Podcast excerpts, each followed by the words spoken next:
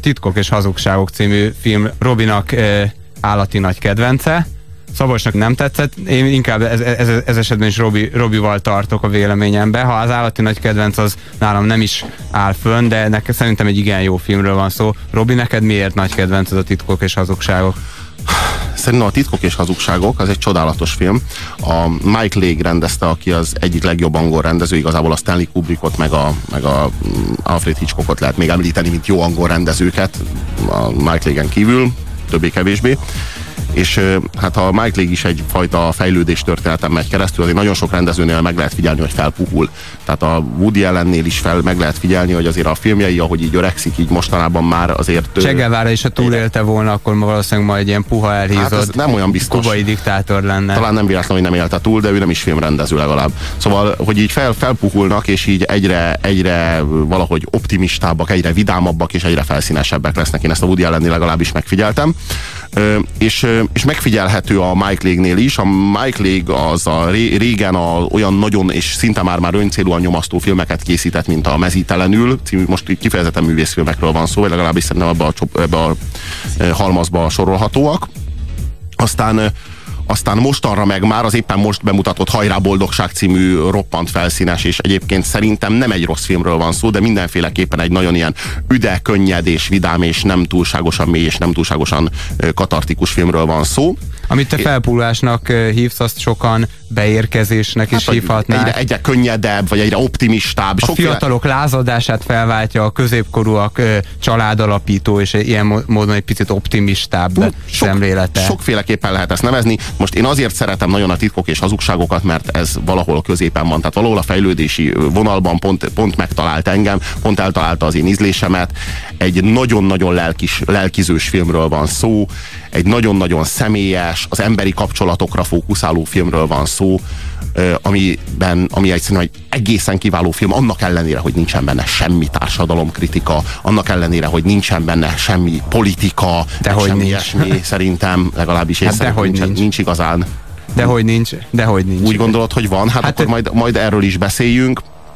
Uh, Mondjuk egy, el a történetet, mert két, megint senkinek nem lesz kapaszkodója. Hát igazából egy, egy, két családnak a történetéről van szó, akik, akik hát így szegről végről rokonok, és az... Te, na, a, mondd el te! Igen, csak azért, mert, le, mert mindig én szoktam, és akkor csak a szerepet nem tudok lemondani no. erről. Tehát egész pontosan egy testvérpárról van szó, akik közül az egyik, tehát egy középkorú testvérpár, az egyik a nő, ő egyedül leveli a lányát, aki a társadalomnak, hát mondhatjuk, hogy a pereménél, magányos is a film elején, aztán lesz valaki. A lánynak is egyébként utcaseprőként dolgozik. Ö, a lány. A lány, és az anya úgy tűnik, hogy hát egy boldogtalanul élnek ott egy kis romos vagy piszkos. Borzasztóan boldogtalanul, tehát nem kicsit boldogtalanul. Nem, nem, tehát nyomorúságosan élnek.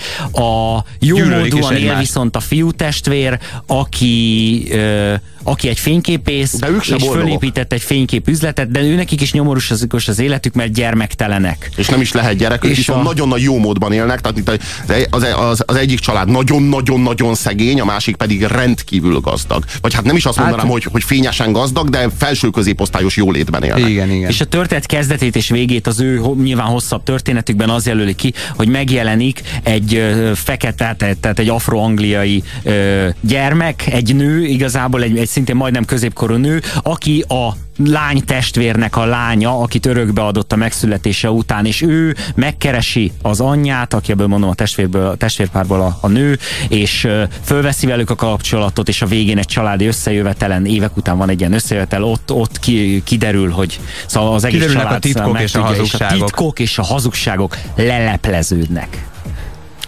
Öm, hogyha ti kedvelitek az olyan filmeket, amelyek amelyek szeretnek lelkizni, de nem jellemzően nyáladzanak, akkor én nagyon tudom ajánlani nektek ezt a filmet, mert, mert nagyon kevés olyan film van, amelyik erre képes. Nagyon-nagyon erős katarzis az, amit a, az, ami a végén átélhető, és azok az emberek, akik így igazából mindenféle kifogások, meg mindenféle öncsalások, meg, meg, meg félelmek, meg szorongások, meg gátlások, meg komplexusok között így tengődnek az egész film során, azok a, a, ők így valahogy közel kerülnek egymáshoz a film végére, és, és leomlanak azok a falak, amelyek elválasztják őket, és mindenki a maga módján valahogy meg tud nyílni a másik iránt, és ez szerintem ilyen nagyon, nagyon bensőséges és nagyon katartikus, és nagyon, én például ma délelőtt újra megnéztem ezt a filmet, hogy egy friss élmény birtokában tudjak beszélni róla, és hát így nagyon potyogtak a könnyeim a film végén, és igazán elérzékenyültem látva azt a fajta érzékenységet és azt a fajta bensőségességet, amelyet tanúsítani tud a rendező.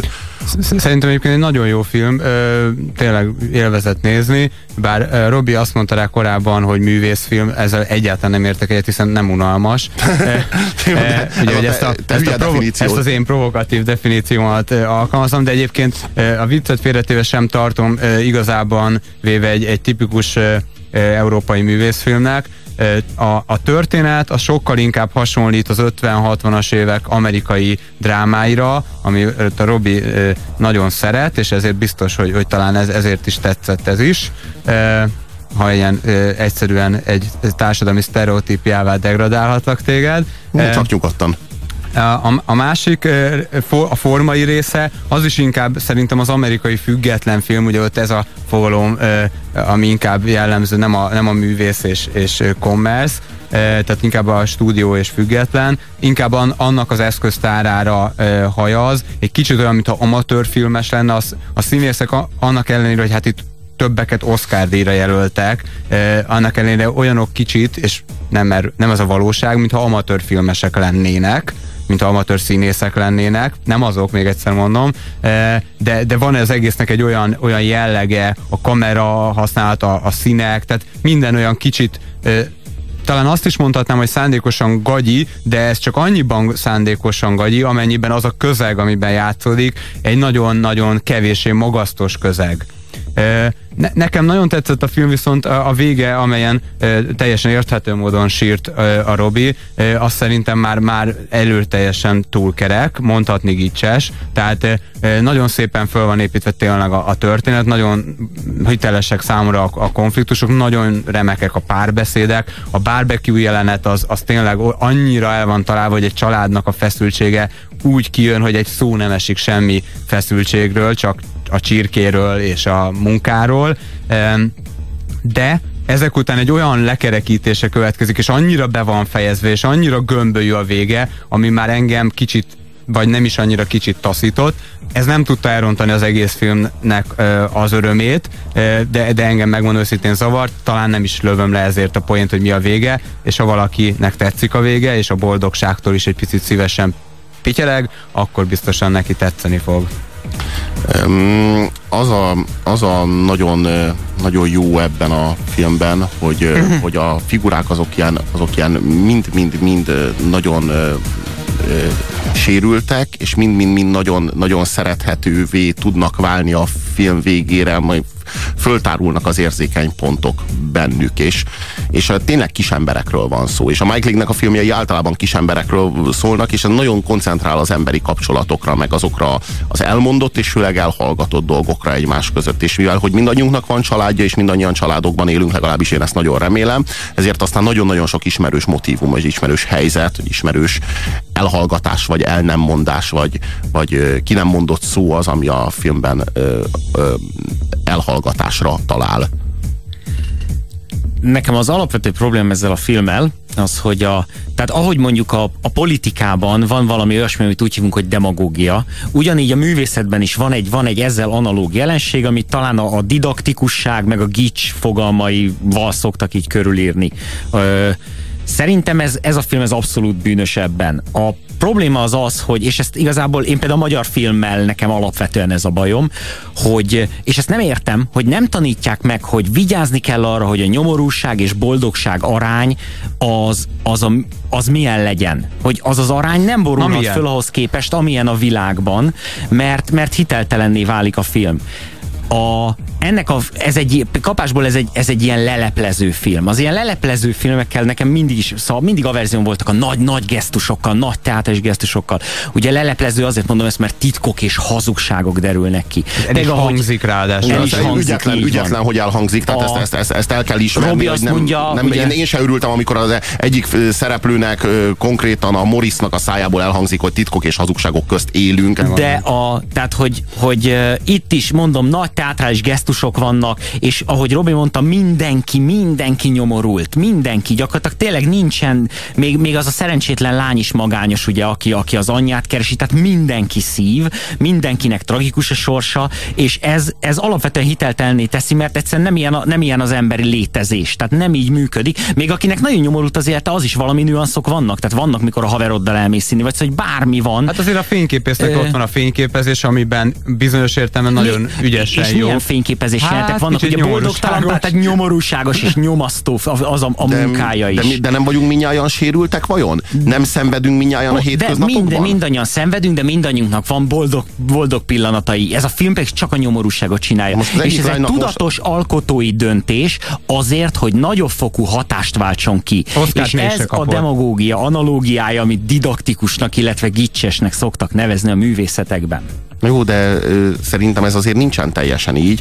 Például amikor a ö, fekete lány az ő barátnőjével beszélget, akkor, akkor ö, egy csomó olyan dologról van szó, hogy például a lány, az a lány például tök boldognak és kiegyensúlyozottnak látszik, most szexelt egy, nem tudom én, egy nagyon jót éppen két napja, és nagyon élvezte. Hát a másik lány persze szomorú, most halt meg az anyja két napja. Hát, két hónapja. Igen? Hát igazából ez indítja útjára a cselekményt, hogy meghal a lánynak az anyja, és hát akkor úgy dönt, hogy megkeresi a biológiai anyját. Ö, igazából egy rossz, egy, egy rossz házasság, amely, a, a, amely a, nyilván a gyermektelenségtől szenvednek a felek. Egy borzasztó rossz anya-lánya kapcsolat, ami hát... Egy nem kívánt gyermek, és igen. A nem kívánt anyja. Igen, és, a, igen, igen és, a, és, és az, hogy, az, hogy ugyanakkor ezt képesek megtörni. Tehát nem csak a boldogtalanság van benne, ez csak az alaphelyzet, mert igazából amikor az anya és lánya megtalálják egymást, és, és, és elindul köztük egyfajta közeledés, El, megpróbálják, el, igen, megpróbálják elsajátítani ezeket az anya-lánya szerepeket, de hát igazából nem működik, és igazából barátnőkként tudnak csak funkcionálni. Ez is egyfajta boldogság, tehát hogy ahol a szükség, ott a segítség, ahol a boldogtalanság, ott van a vigasztalás, és ez mind-mind megjelenik a filmben. Úgy gondolom, hogy nem egyoldalú. Az, hogy az alaphelyzete a dolognak a, a szorongás és a fájdalom, az egy, az egy helyzet, az egy állapot, ami úgy gondolom, hogy, hogy az életben is megtörténhet. Tehát én ezt nem vélem hazugságnak, vagy meg jól nem vélem súlyos manipulációnak. Szóval nagyon Nagyon sokat számít, én azt gondolom, és nagyon gyakran a gicset a nem gicstől nem azt különbözteti meg, hogy nincs aránytévesztés, hanem szóval, ha valaki valamit jól csinál, az nagyon sok mindenre mentség. És hány, hány olyan nagyszerű művész van, akit, hogyha leírunk, akkor gics, de amikor csinálja, akkor annyira jó, hogy ez menti az egészet. Ez zenétől kezdve képzőművészeten át. Nincs ilyen. Oké, okay, erről egyébként külön lehetne vitatkozni. Amit még szerettem volna mondani, hogy, hogy ugye a Robi kérdezte, hogy miért mondom azt, hogy társadalom kritikai él. Igen. Hát nagyon szépen meg vannak fordítva benne a szerepek. Tehát az afroamerikai e, lány az, aki művelt, aki úgy beszél, hogy, hogy úgy viselkedik, ahogy egy művelt. De Mónika is művelt. Mónika egy bunkó szerinted? Nem egy utcaseprő, egy utcaseprő lánya a testvére igazából a fekete lánynak. Én nem, ar nem arról beszélek, hogy egy, ő egy viszont egy bunkó, de én úgy gondolom, hogy a szokásos társadalmi sztereotípek meg vannak fordítva, Na. és az utcaseprőnek a, az apja, most nem mondom el kicsoda, de... De, szóval de ez nem biztos, hogy célzatos. Érted? Tehát ez... ez, ez hát lehet, hogy kockadobással találtak. De nem, ez mondom, de miért az életben nem kockadobással történt, Ó, történnek meg. Akkor a, ez a legjobb alkotói módszer. Tehát. De nem, nem, azt, gondolom, azt gondolom, hogy ez nem feltétlenül tudatos. Tehát, hogy az életben is jó, előfordul jó, olyan, hogy igen, és van mondjuk egy cigány, van egy cigány, van egy cigány, aki műveltebb, mint egy fehér. Ilyen előfordul, bár a, a, vagy ö, iskolázottabb, bár az általános. De most az, az nem ez. Ide. De általában az, arra... élet, az élet is ilyen, mint ez a film, hogy előfordul. Tehát az élet is társadalomkritikus. Hát te szerinted ez alapján legalábbis. Igen. Na, osztályozzunk. Hát ezt, ezt én nyolcasra osztályoznám a hiányosságok ellenére. Oh, hát ez egy nagyon imponáló osztályzat. Én nem is gondoltam, hogy ilyen magas érdemjegyet kap tőled. Tudod, Szabolcs. Én osztom a tízeseket a jó filmekre. Szabolcs? Én sose szoktam kommentálni a jegyet, de most igen. Ö Ez, ez is olyan film szerintem, ahol nagy kanállal, ugye volt egyszer ez a fűszer metaforába csúsztam, vagy analógiába, tehát itt is nagy kanállal van belemérve, és a bors, meg minden, ami marja a szájpadlásod, és ez nem az én stílusom, hogyha egy ötös. E, hát én azok közül, a filmek közül, amiket művészfilmnek vélek definiálni, e, a, azokat a, azok közül a filmek közül én nekem ez az, ez az abszolút kedvencem, tehát szerintem ez a, ez a talán legjobb művészfilm, a szó igazi értelmében, amit valaha láttam, úgyhogy én ennek egy kilencest adok.